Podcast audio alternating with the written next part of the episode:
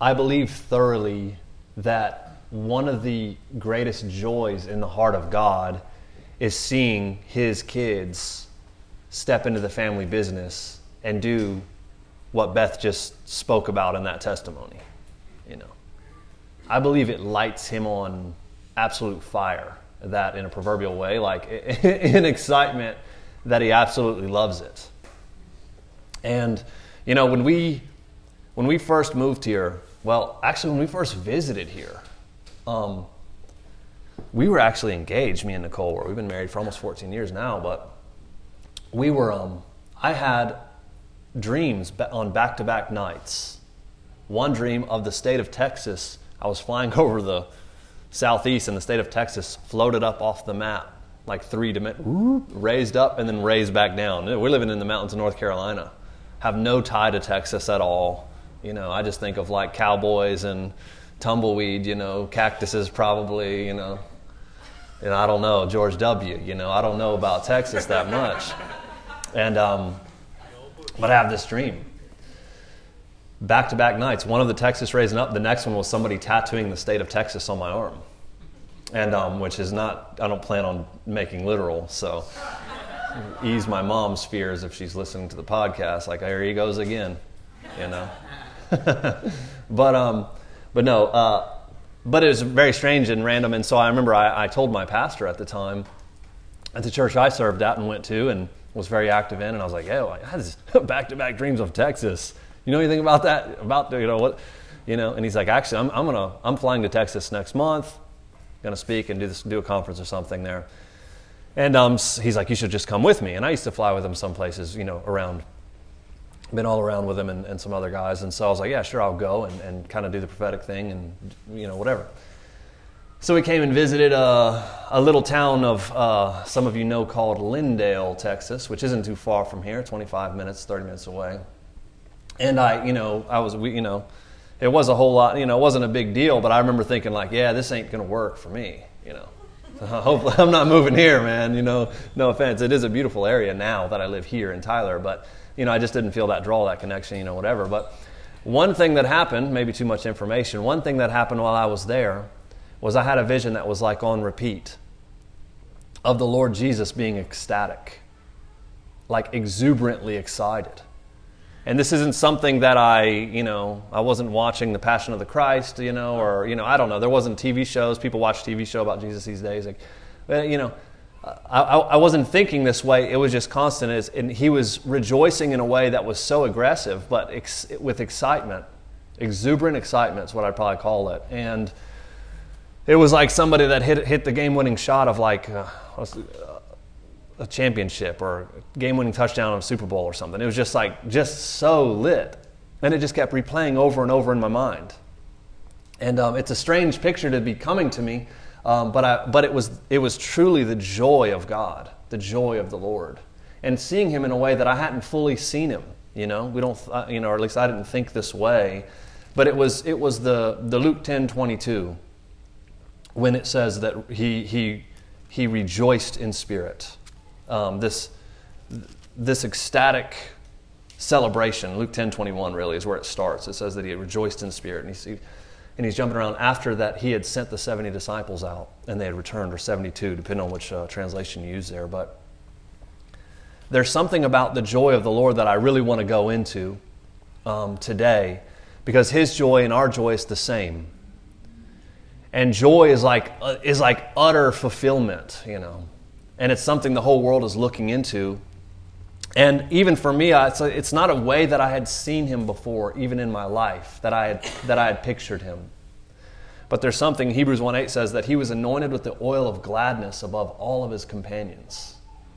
You know, and I, and I think sometimes, even for, maybe for me in that time frame, when I would picture Jesus, and maybe you could re- relate, I guess I, I, think of God in the flesh as being pretty serious, you know, rebuking some Pharisees and, and kind of being somewhat stern at times, but, you know, being gentle and nice somehow, because he has to be. That's the fruit of his spirit. But the joy portion, I didn't really, I never really felt like I had a grid for that, of him just being actually overtly happy.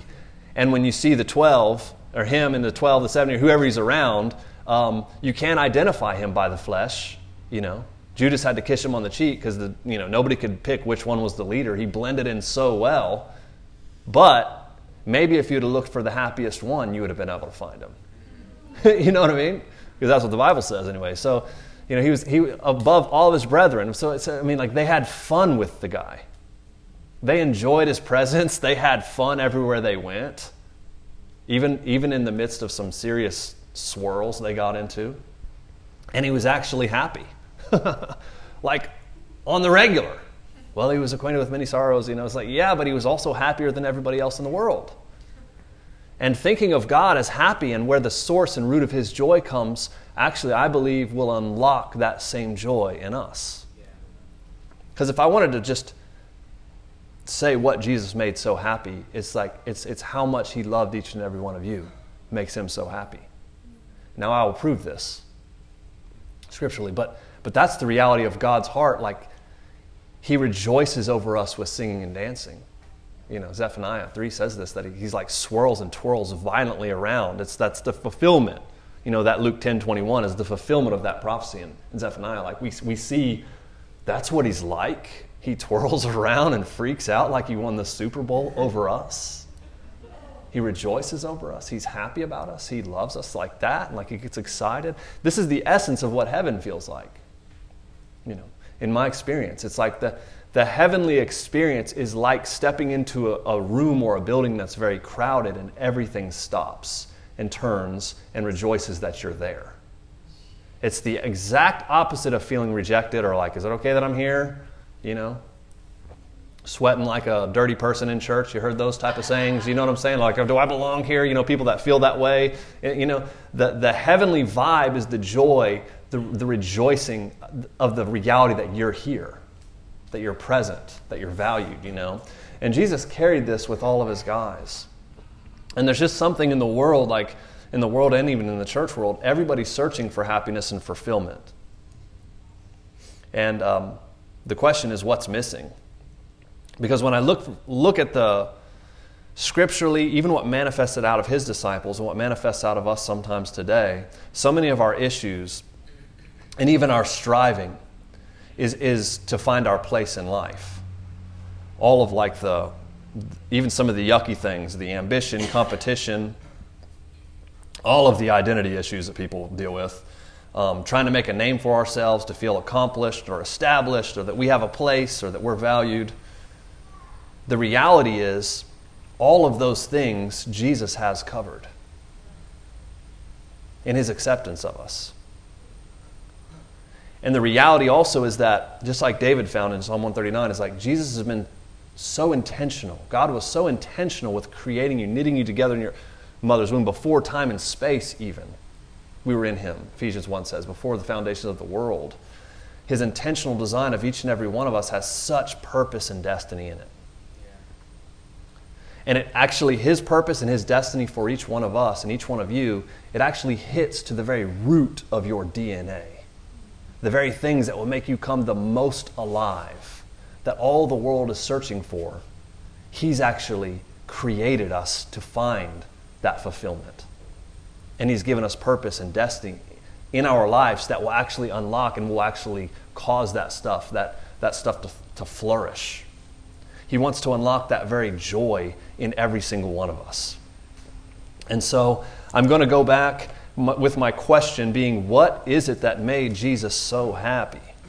Why was he so happy all the time?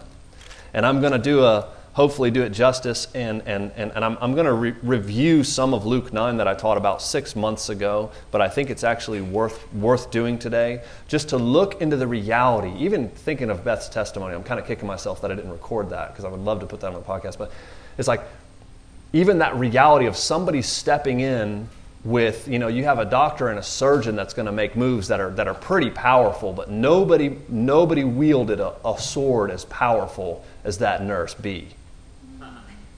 That's nurse beth just just to catch the you know as old nurse b came in there she wielded something that was more powerful than a cannon. That set off through the generations of a family that said hey by the way god's good. Your son's with him. Hit the dad hit the mom there's four other siblings. They've gone through, you know what I'm saying? Just, you know, just, just uh, uh, more powerful than any surgery, you know. And, um, but anyhow, there's something to Jesus passing off power to his kids that caused them to wake up into who they were and who they really are. And that's our new covenant. Not only the covering and the redemption of what he's done for us, but his spirit being within us and us never being apart from him. And his power flowing through us, us stepping back into the reality of what we're created for, to image him, you know, to set this place aright, you know. Jesus, it says in Luke 9, it's, it's in uh, Matthew 10, that he gives, his, he gives his disciples power and authority over all demons. He calls the 12 together and he gives them power and authority over all demons to do this miraculous stuff. And the thing is, nobody really knows how he gave them this power and miraculous authority. But I have some theories myself, just being somewhat of a scholar. And, and um, you know, it doesn't say, I don't know if he, he put his hands on them or if he breathed on them in this position or, or, or how this worked, but he gives them power, authority, and he sends them out to preach the kingdom of God. I want you to go and I want you to announce the kingdom of another dimension that is coming into this world. An alien invasion, let's make it fun. You know what I mean? Let's, it's like something so foreign that's coming into this world.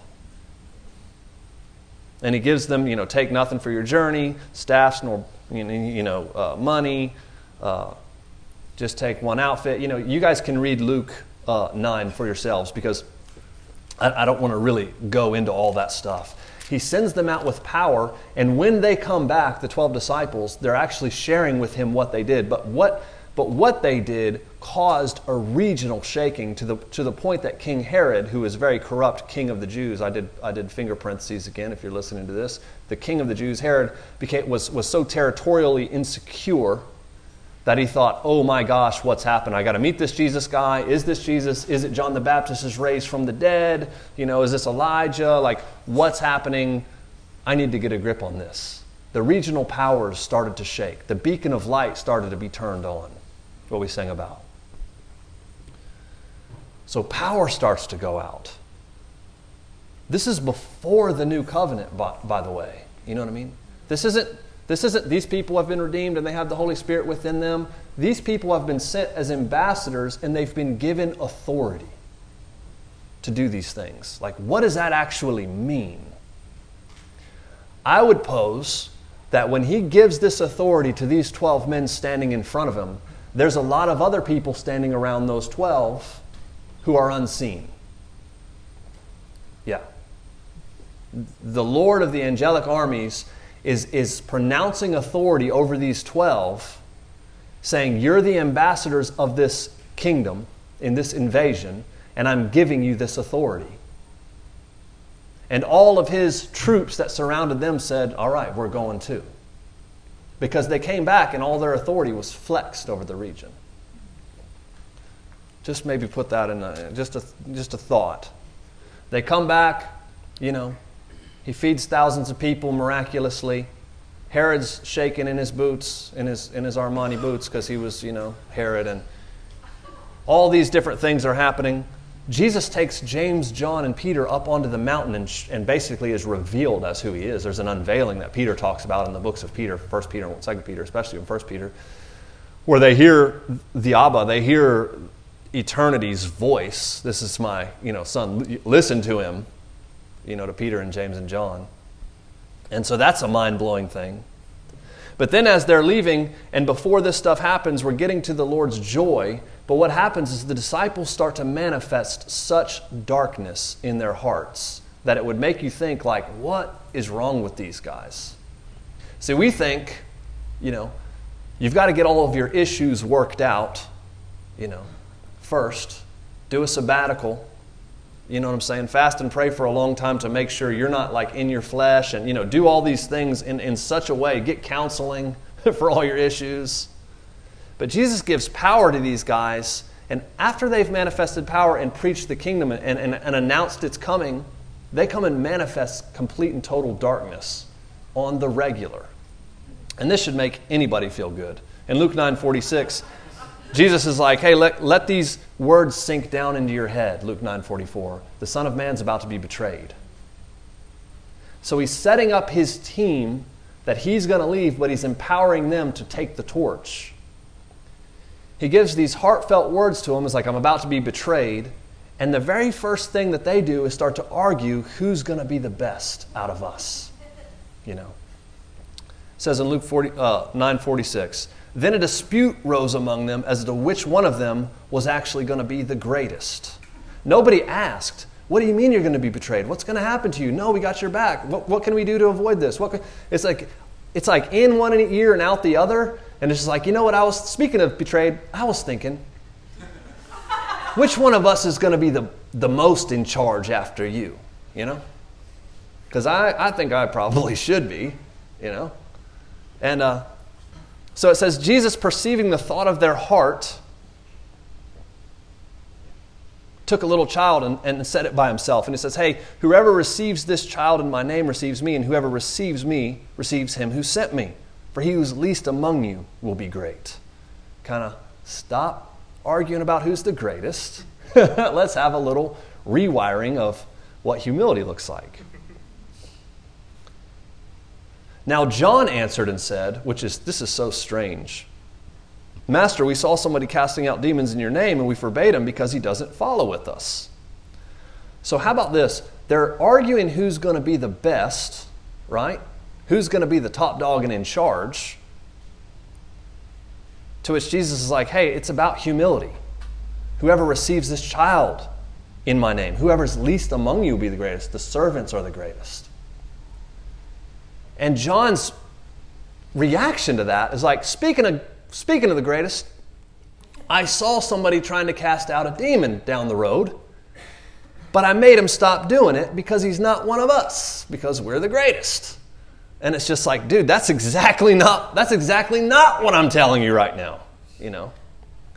So Jesus says to John, the most gentle and kind rebuke, hey, don't forbid him. He who's not with against us is on our side. And you think, like, man, that's, for, in our estimation, that's probably the most evil thing you could do. If you saw a demon getting cast out of somebody, and you went and intervened, and by intervened I mean you like made it stop and made the demon go back into the guy and tell the guy to leave the thing alone because he's not in your group. Anybody else think that's pretty that's a pretty dark way to, to roll. You know? So that's what's going on with the disciple that Jesus loves right here, three years into his walk with Jesus. Holy mackerel. Mind you, in the same chapter, these are the guys who Jesus gave authority to go out and actually preach that the kingdom was here. Heal the sick, cleanse the leper, raise the dead, cast out demons, do these things and say that the kingdom is coming. These guys are just just been given heavenly machine guns to roll around with, and this is the character or the character flaws that are coming out of their hearts. Don't don't forbid them, John. Okay, so four verses later, five. So he sent messengers before his face because they were on the way to Jerusalem during this little trip of the disciples uh, getting some lessons. Because he's on the way out. You know why he's going to Jerusalem. But there was a village of Samaritans, like we talked about last week, who had some racial tensions with the Jews. And um, they actually refused to actually basically rent out a hotel to him because they were Jews. They did not receive him because his face was set for the journey to Jerusalem. And when the disciples, James and John, saw this, they said to the Lord, Hey, do you want us to command fire to come down from heaven and consume everybody there, just as Elijah did? It's just like, here you have, first, like we're arguing who's going to be the best. Here's the example servant. The least is the, is the best. It's not about being great. You know, you guys are kind of getting this a little bit twisted. Hey, by the way, I just made a demon that was getting cast out go back into a guy, told the guy, hey, you're not on our level because we are the greatest. And he's like, hey, listen, that's not the way, no, that's a no no. Don't do that. You know, that's not the way this works. A little bit further down the road, hey, they don't want to, oh, they're not going to let us in because we're Jews. Well, I got an idea. Do you want us? Let us call the fire down. Let us call the fire. Like, hey, you gave us power to go announce the kingdom. You gave us power to go announce the kingdom, heal the sick, cleanse the leprosy. It was awesome. It, it happened. I can't believe it worked. Let us call some fire down like Elijah did on them. Like, hey, let's just kill them all, man. Let's shoot a fireball at them and kill them.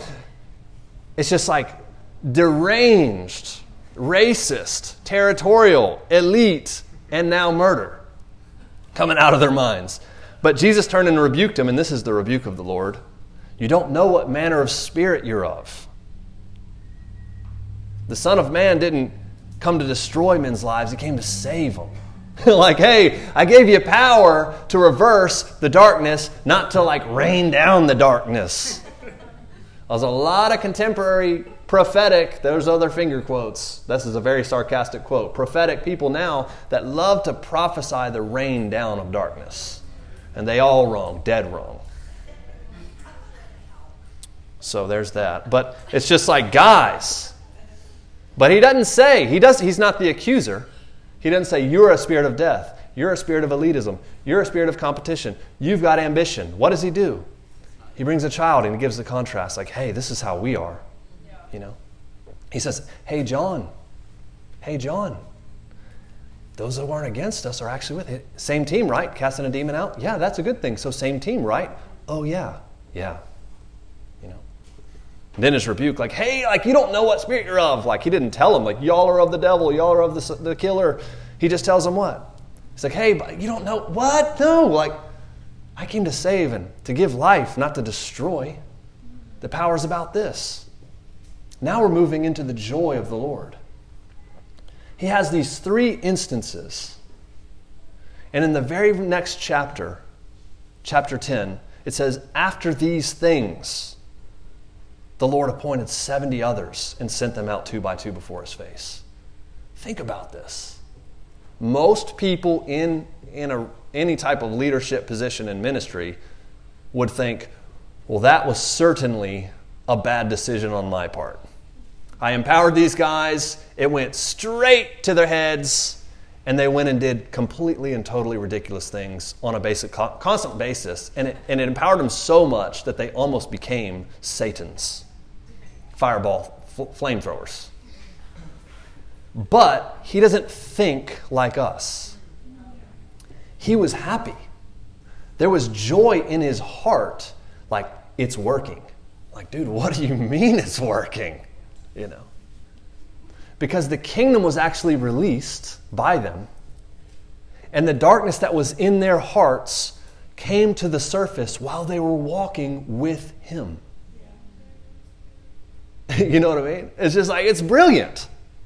If you look at the very end of Luke 9, people started coming and said, Hey, I want to be a part of what you're doing. I want to be a part of what you're doing. And Jesus gives them more of a rebuke than he does to his disciples. Foxes have holes and birds, birds of the air have nests, but the Son of Man has nowhere to lay his hand.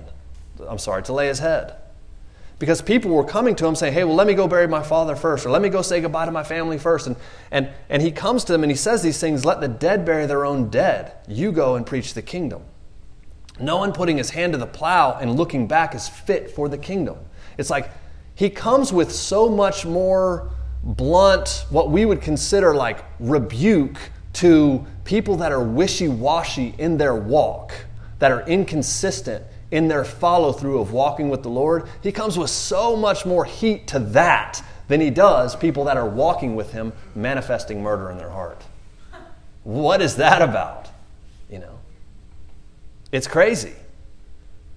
But these people were committed. The 12 were committed and they were walking with him. There was something to walking through your process of life and the things of your heart coming when you're walking with the Lord. You're in the safe place for that to manifest to Him and it, for it to be dealt with in the contrast. You know. But the wishy-washy, the the inconsistent, he's like, no, you're gonna, you guys will be destroyed if you try to go out and represent the kingdom. It will destroy you. Because you're half in and half out after these things. In other words, he saw that as a good thing. you know what I mean? The 12 coming back, like, this is what I want. You know, if I'm like on the council, I'm the thir- number 13, I'm like, dude, that's what you want? You're happy with that? You're going to pick 70? Don't you remember what happened last time? Like, kind of like turn those guys into monsters. And the reality is like, no, those guys were kind of monsters. They had a monster mentality in the get go, you know. But the more they've walked with me, the more that stuff comes to the surface and they can actually see it in contrast to me and choose to like okay that's oh hey this you don't know what spirit you're of. I didn't come to do those dark things. Like oh that's right we're not that way. That's what repentance looks like guys. Seeing the contrast between who he is the spirit that's given to lead us in all truth not to re- not to constantly rebuke us of sins but to lead us in truth seeing the contrast of the goodness of who our father is and that we're like him you know and they're starting to have joy and they're starting to have passion in their hearts. So Jesus does it. He, he, he gets 70 more. And he tells them he, the 70, and, and now we're moving into Luke 10, and it's like he gives them the same basic instructions, you know what I mean? He says, Hey, the harvest is great. This one thing he says, he said, Go your way, I send you out as lambs among wolves. I'd be like, uh, about, wait, what now? That'd be the one, like, wait a second. Send us out like, like wolves bigger wolves than the bad wolves. That's what I'm thinking. you know what I mean? It's like, no, I'm sending you out like lambs among wolves. He gave them, again, power and authority. And he appointed 70 or 72, depending on your translation right there. There's, there's, a, there's a mix, you know, whatever. Uh, also, and he sent them two by two before his face into every city and place where he was about to go. So he gives these people authority. What does that mean, by the way? These people, like I said, let's rewind that thought just for the thinkers, is like they don't have the, the, the, the indwelling. Pentecost hadn't happened yet, you know. This is just at his word, go as my ambassadors and preach that the kingdom's coming and demonstrate it. You know? Don't carry money, you know, heal the sick there and say to them that the kingdom of God is coming. That's what he tells them. Heal the sick in verse 9 and say the kingdom of God is coming. So go demonstrate power and tell them this is a manifestation of the kingdom of God which is coming. And it's like, okay, can we do that? Well, no, I'm sending you out like lambs among wolves, but I'm sending a bunch of people with you that you can't see, and they're going to help you. They're going to help you in this. Okay, so my my thoughts. Um, you know, there's something to recognize in Jesus. I'll, I'll, I'll backtrack since we're, we feel comfortable, but in Luke 7, Jesus said, I, I, I, say to you, I have not found such great faith in all of Israel. When he said that about the greatest faith he had ever seen, it was about a, it was about a centurion in Luke 7. And the centurion's um, a servant was very sick and was, he was very dear to him, and he sent for Jesus. And, and he did a lot of things, and he built, the, built a synagogue for the Jews, and so he was deserving, they, they, they believed. And, and, and, anyways, when Jesus was on his way, this is the guy that sent the messenger to Jesus and said, Hey, don't trouble yourself, for I'm not worthy that you should enter my roof, but just say the word and he'll be healed. And I always had trouble with that, like, yeah, you're bossing Jesus around, or like, man, there's Maybe your servant's not that important to you, but Jesus said, This is the greatest face I've seen, and it's not even in Israel. And um, I didn't think you were even worthy to come in under my roof. He's like, But I'm, I'm a man under authority, having soldiers under me. And I say to one, Go, and he goes, and another one, Come, and he comes. And to my servant, Do this, and he does this. Like, you just say the word. And Jesus is, he, he, he's like spun by it. He's like, Oh my God I've never seen such great faith, not even in Israel. And I've always, I was always puzzled with that until I recognized that Jesus had been recognized by the centurion. You know, all you have to do, I know what it's like to have soldiers that are under me and I say something and they carry it out, and I know you're the same way. You know, he, he, he understood. Like Joshua, and Joshua ran into Jesus out there in the book of Joshua. That was Jesus, the commander of the army of the Lord, Yahweh himself embodied and he said, Are you with us are you with our enemies? He said, Neither one, but as the commander of the angelic armies of the Lord, I've now come. That's who the centurion's clicking like this ain't this ain't just a Jewish fellow. This is this is somebody else. He's under the authority of God, but he actually has the authority to actually speak and send soldiers, as he says, to do his words. And it happens. Okay, this is me. These are some thoughts you can think about but I have a lot of stories, right? And some home runs. Now listen, that sounded arrogant, but I don't mean it this way. I mean, I mean like I've seen it work. That's what I'm trying to say. And so what I'm saying is Jesus was giving these people authority and sending them out like like lambs. It's, you're like lambs among wolves. It's like it's not that you're wolves now and you're supercharged, you know, Rottweilers or something like that. I'm still sending you as you truly are. You know what I'm saying? As innocent and pure, but this unseen kingdom that you're calling to, going to actually speak and to, and to release and to demonstrate the kingdom's going to be with you in what you're doing. It's a different, it's a different game. It's a different game. Just some thoughts. If it's in one ear and out the other, it's okay. But, you know, say la, you know. But anyhow, so he sends these guys out and they do the same. Now, this is what I kind of introdu- introduced, introduced uh, yeah, the, the message with, like the joy that is of the Lord, right? They come back, and this is that, that initial vision of Luke uh, tw- uh, 10 21, when you rejoice in spirit. This is what we're coming to. When the 70 left and came back after some time, they, in verse 17, it says, The 70 returned to the Lord, saying, Lord, even the demons are subject to us in your name. In other words, like, Lord, like he's like, I know I gave you authority to go and do these things. But in Luke 9, you know, in Luke 10 9, it says, go, go heal the sick. It's like it, shows you they, they came after every bit of infirmity that was afflicting people, but they came back what they were fired about. It's like, man, a lot of that stuff was actually demonic. Yeah, you don't say, you know. But they returned saying, even the, even the demons were subject to us in your name. Like we came as your ambassadors, and by being your ambassadors, there was authority to submit dark soldiers that were actually holding people as prisoners and tormenting them. you know what I mean? And it's like, great. To which Jesus said, I saw Satan fall like lightning from heaven. you know what I mean? He's fired up, dude. I saw Satan fall like lightning from heaven. Behold, I give you the authority to trample on serpents and scorpions and over all the power of the enemy. Nothing's going to hurt you. Nothing will by any means hurt you. That's incredible. That's a word right there, man. Imagine that being the, the message of your heart. I'm indestructible. you know, these guys like, I've been sent to release the kingdom, which is light and love and peace and wholeness. And this is a war. Yeah. And I'm indestructible. You can't talk like that. You know, maybe.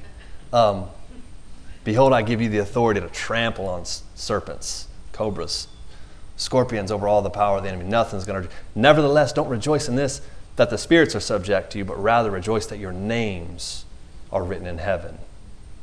It's like, man, here's something we think, you know, well, you know, first you get saved, you got to repent, you got to be a sinner, then you become not a sinner, but you can still call yourself a sinner if you have bad theology. Then you get the Holy Spirit, then you have power, then you can do these things.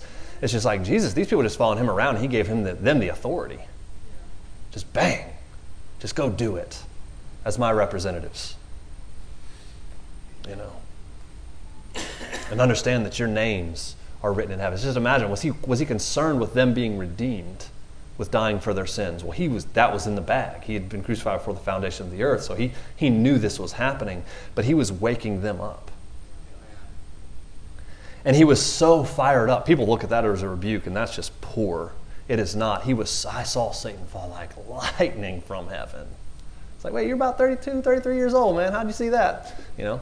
But it's like, listen, I know it's fun. It's exhilarating, isn't it? Welcome to the family business. He's so excited, a dad, that his kids, Nurse Beth, you know, story, you know, it's like, boom, you're actually experiencing the joy of the Lord and the family. Stepping back up into your identity of those who are empowered. Covered by Him is not even a question anymore. We're empowered as, as ambassadors. We're not even looking at ourselves. The rivers of living water flow from us, and we're in a covenant that's new where, where the the ghost of God actually resides in us, man. A lot of people don't believe these type of things, but, but they never flex, and so they never experience what it's like. They never go pick a fight, and so they don't ever realize that they're an overcomer, that they're empowered by God. You know what I mean? They never even take a swing.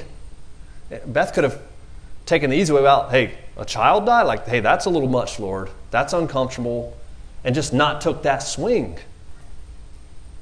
A lot of people never take a swing, and so they never know, like, oh my gosh, you're in me. Whoa, you, you're, you, you flow through me. Like, yeah, that's Christianity. My thing is like, man, if you just take a swing, you'll realize. You know. See, self focus destroys people, you know. And seeking our fulfillment in ourselves. What's my next move? What's my next destination? What's my, huh, how am I going to be happy in life? How am I going to, da, da, da? But, but just like the woman at the well who's, uh, you know, what Fotini said, he's like, hey, it's, it's not, you're on your fifth time, sixth time around trying to find fulfillment. It's like there's rivers of living water. When you find your fulfillment in me, it'll actually flow out of you. You'll be filled by releasing something. I have food that you don't know about, like, huh, to do the will of the kingdom. Like, what? Like, you mean you have, you give food and that's how you get fed? That don't make no sense. But heaven doesn't make sense to this world, but it works. But it works. In that hour, it says, Jesus rejoiced in spirit. This isn't, oh, you know, oh, you know, great, good, good job, God. You know what I'm saying? This is an exuberant, twirling, violently, not violent, and that's a, that's a tough word for people, but I don't mean that way.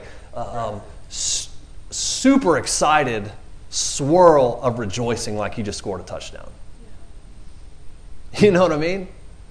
And imagine you're watching this movie from a distance and you just see a group of people out of the 70, maybe a dozen of them or a few of them, like they're all talking, ah, they're all getting back to town around the same time. And you see them across the street over there on the porch of somebody's building, you know, talking to Jesus. And he's just like, oh, and he's doing that. He's like, oh, and he's spinning around. They're like, dude, what's happening? And they're all, ah, they're all like, their body language is like, you're like, what's going on over there, man? The joy of the Lord's going on. They're like, oh my gosh, we're alive, baby. We did this. He's like, Your names are in heaven written for this. Well, that's the Lamb's Book of Life. No, no, no, no, no, no. Like, your names are in heaven for this. You were in me before the line of the word. Like, this is, you're alive, baby. Is a family business. Your names existed there before here. You're, you're waking up to who you really are. Now, your joy, it's not contingent on a destination or an accomplishment or a status or a financial gain you know it's like or, or even a relationship with a person. It's like it's like it's like you've you've come and, and known me and because you've known me now now i'm flowing through you and you're coming alive. You're being fulfilled by fulfilling and by releasing something you were destined to release before the foundation of the earth and the joy of the Lord is our strength. The joy of the Lord is, you know, He's passionately spinning. And He's, I thank you, Father, Lord of heaven and earth. You've hidden these things from the wise and the prudent and revealed them to the babies. All the scholars, all the students were trying to kill him. All the lawyers, they all hated him. You know, they studied, had the Torah memorized and all these things. And the babes who were just following him and that were immature and that were sometimes, you know, very character immature, his, very, his, his own 12 were manifesting things because they were actually walking in this life. It wasn't knowledge that was growing in them, it was his nature was coming in alignment with them, and they were stepping into who they truly were. Not because of anything they knew or had done, because of who they were knowing and what he was saying. Don't, yeah, somebody's, you know, if you're still hung up on that, like, listen, see, in the new covenant, we have the indwelling of this same spirit within us. Is there an angelic presence there? Is a, yeah, is, is that very present in every single prophetic word, uh, dream, vision, um, trance, um, healing? Absolutely, absolutely. It's it, you know we can do that, but that's not what I'm trying to do. But there's always so much more. A lot of people don't see what's going on around them because they never even look. Just like a lot of people don't understand the power that's at the, within them because they never try to swing. When he says swing, you know it's the same. A lot of people never really look around and see what all's there. The authority bestowed, the agents of heaven that we're called to be, that we're called to partner with to release His kingdom purposes on the earth. Yeah but it's just fun. But you've hidden these things. All things have been delivered to me by my Father. And he says this No one knows who the Son is except the Father, and who the Father is except the Son, and who the Son wills to reveal him. He's fired up. He's super excited. He sent out 12. The king of the Jews was very much shaken, the king of the 12 tribes. He sends out the 70, and now the whole region's shaken. Principalities are starting to shake. The recovery of the nations, you know, Genesis 10, like this, this, the reversal of Babel. All this is starting to take place. And now, with Herod trying to pin him down, I got to find this dude. I got to see who he is. Maybe he's, maybe he's John the Baptist coming back. Now he's re- reproduced the kids, the family. Now there's, what's that, 82 or 84 people that are going out doing the same things that he was doing. And now it's like you're hearing it everywhere. And, and, and he's rejoicing. Nobody knows who I really am. That's so funny. Nobody knows who the Son is except for the Father. No one knows who the Father is except for the Son and who the Son chooses to reveal that secret to, the great mystery of who God is. It's like my identity is concealed.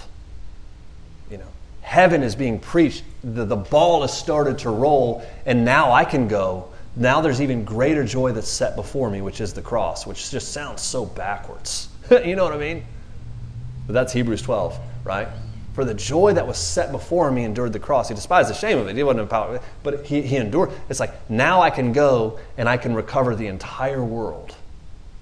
You know, and I, and nobody knows who I am. Right? Was it First Corinthians said that?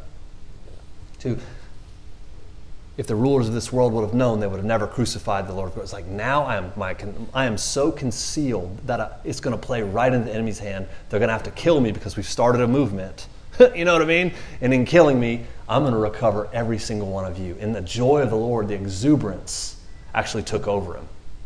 And we just don't, you know, it's, it's just nuts.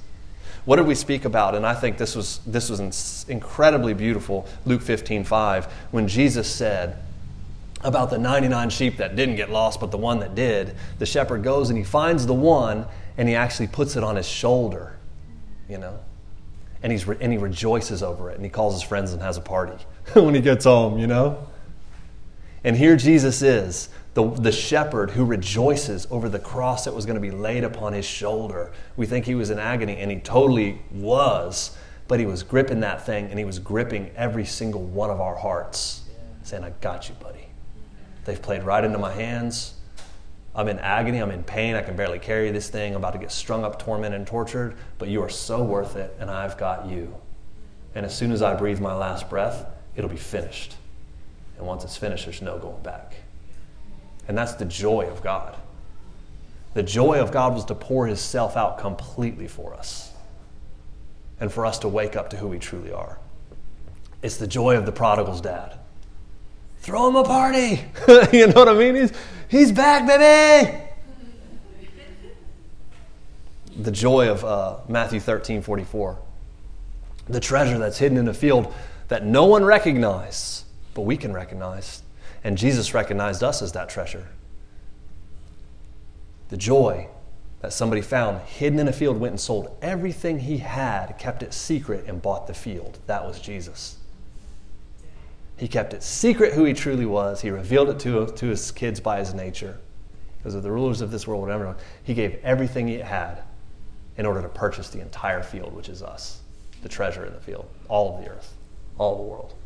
Isn't that brilliant? you know, it's, it's, it is the joy of the Lord. Like you are the joy of the Lord. You really are. His purpose, His intention for you, His design of you, the things which will cause you to come alive the absolute most. He's actually got in your destiny and your purpose and your calling. He's knitted those things into your innermost beings and meant for them to be fulfilled in Him and with Him. And it's the most brilliant thing ever. All we have to do is abandon everything else. And some people are like, oh, that's scary. It's like, no, listen, you know, look who we're talking about. Yeah. When you see him like this, then you realize, like, yeah, I could trust, I would trust him. Yeah. He's not bipolar. Okay, cool. Yeah, I would trust him. Yeah, he's, he's actually good. Romans 14, 17 says, righteousness, peace, and joy, joy in the Holy Spirit is the kingdom of heaven, which is our, which is our inheritance, but is also what we are the ambassadors of. The righteousness and peace, those two things right there, being righteous because of what the Son has done. You know what I mean? Complete right standing with God and with our brothers and sisters because of the Son. The peace with our Father God. You know what I'm saying? The pro, you know, coming back and realizing, oh my gosh, put a ring on him. Put it like, oh my gosh, I have peace. I don't have to be afraid. you know, of you.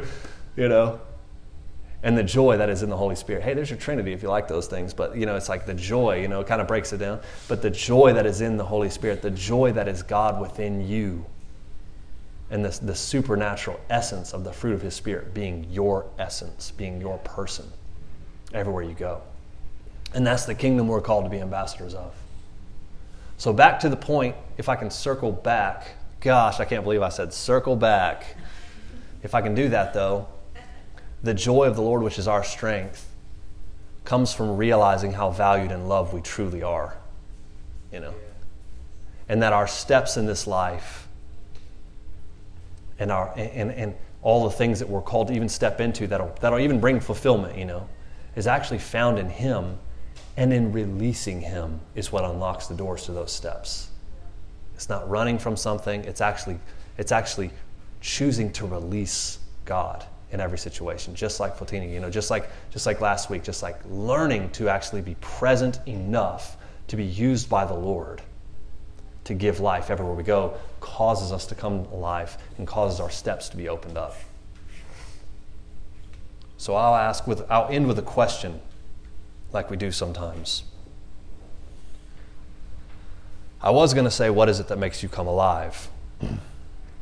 And that's decent, but I, I, like this version better, so this will be the question. But in, in that frame, where does the love of God flow from you? And that frames it a little, or you know, kind of words it a little bit better. Where does the love of God flow from you, which causes you to come alive? And when you can see that, and it's not like, yeah, you know, some you, you, you catch the wording there. It's not like, man, it's when I'm when I'm the king of the hill and I won the and, and I beat everybody else up at the UFC fight or whatever. You know what I mean? Like, okay, well, sports are good, but, but what I'm saying is like, where does the love of God when you feel that fulfillment by by releasing the kingdom of heaven? In what way causes you to come alive, makes you excited, makes you want to scream and twirl around? Where you're partnering with Him? Where does it flow from you? Is it when you get to give up an encouraging word to somebody? Is it when you get to encourage somebody? Is it when you've prayed for somebody and they've recovered from something, an injury or you know something like this? Is it is it like, man, I love underdogs. I like to, to speak into people when they're in a certain place and watch them come into, you know what I'm saying? Like, like, what is it? The love of God that flows from you outside of your five year plan, your calling, purpose, destiny, all the things we want to do, our ministerial goals, if you have those, or business goals and all, those aren't necessarily bad, but where the love of God flows, being faithful to step in into that causes the other things to open. And sometimes, just like the disciples in Luke 9, the closer we get to them, the more those other things manifest. But they're not manifesting because we're going backwards and backsliding. They're manifesting because we're walking with a God who's a consuming fire and in understanding, we can actually embrace the contrast in repentance, like step away from those old things and step into the newness of reality. They, those disciples, we look like they were being idiots, but they were actually, that's what maturity looks like. You know, Peter had another lesson coming not long after that, if you didn't know. So, where does the love of God flow from you? And then I put, do that.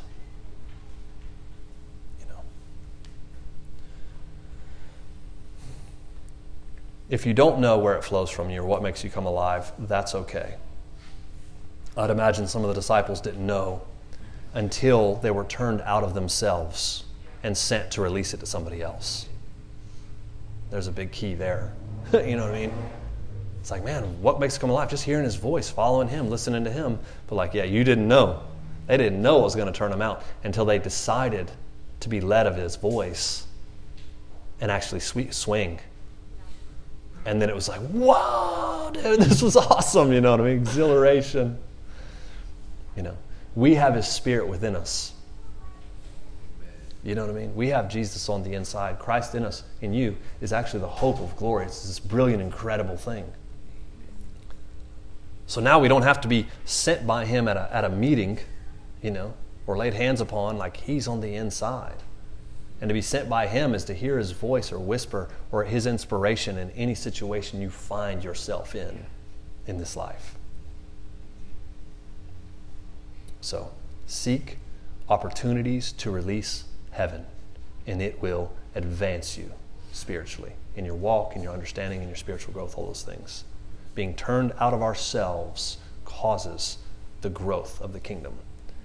And I obviously have somewhat of an agenda because you know, we want to transform a city and a region, and this is the biblical way it happened. Man, imagine if all of us had this mentality, though. Like, we're all undercover.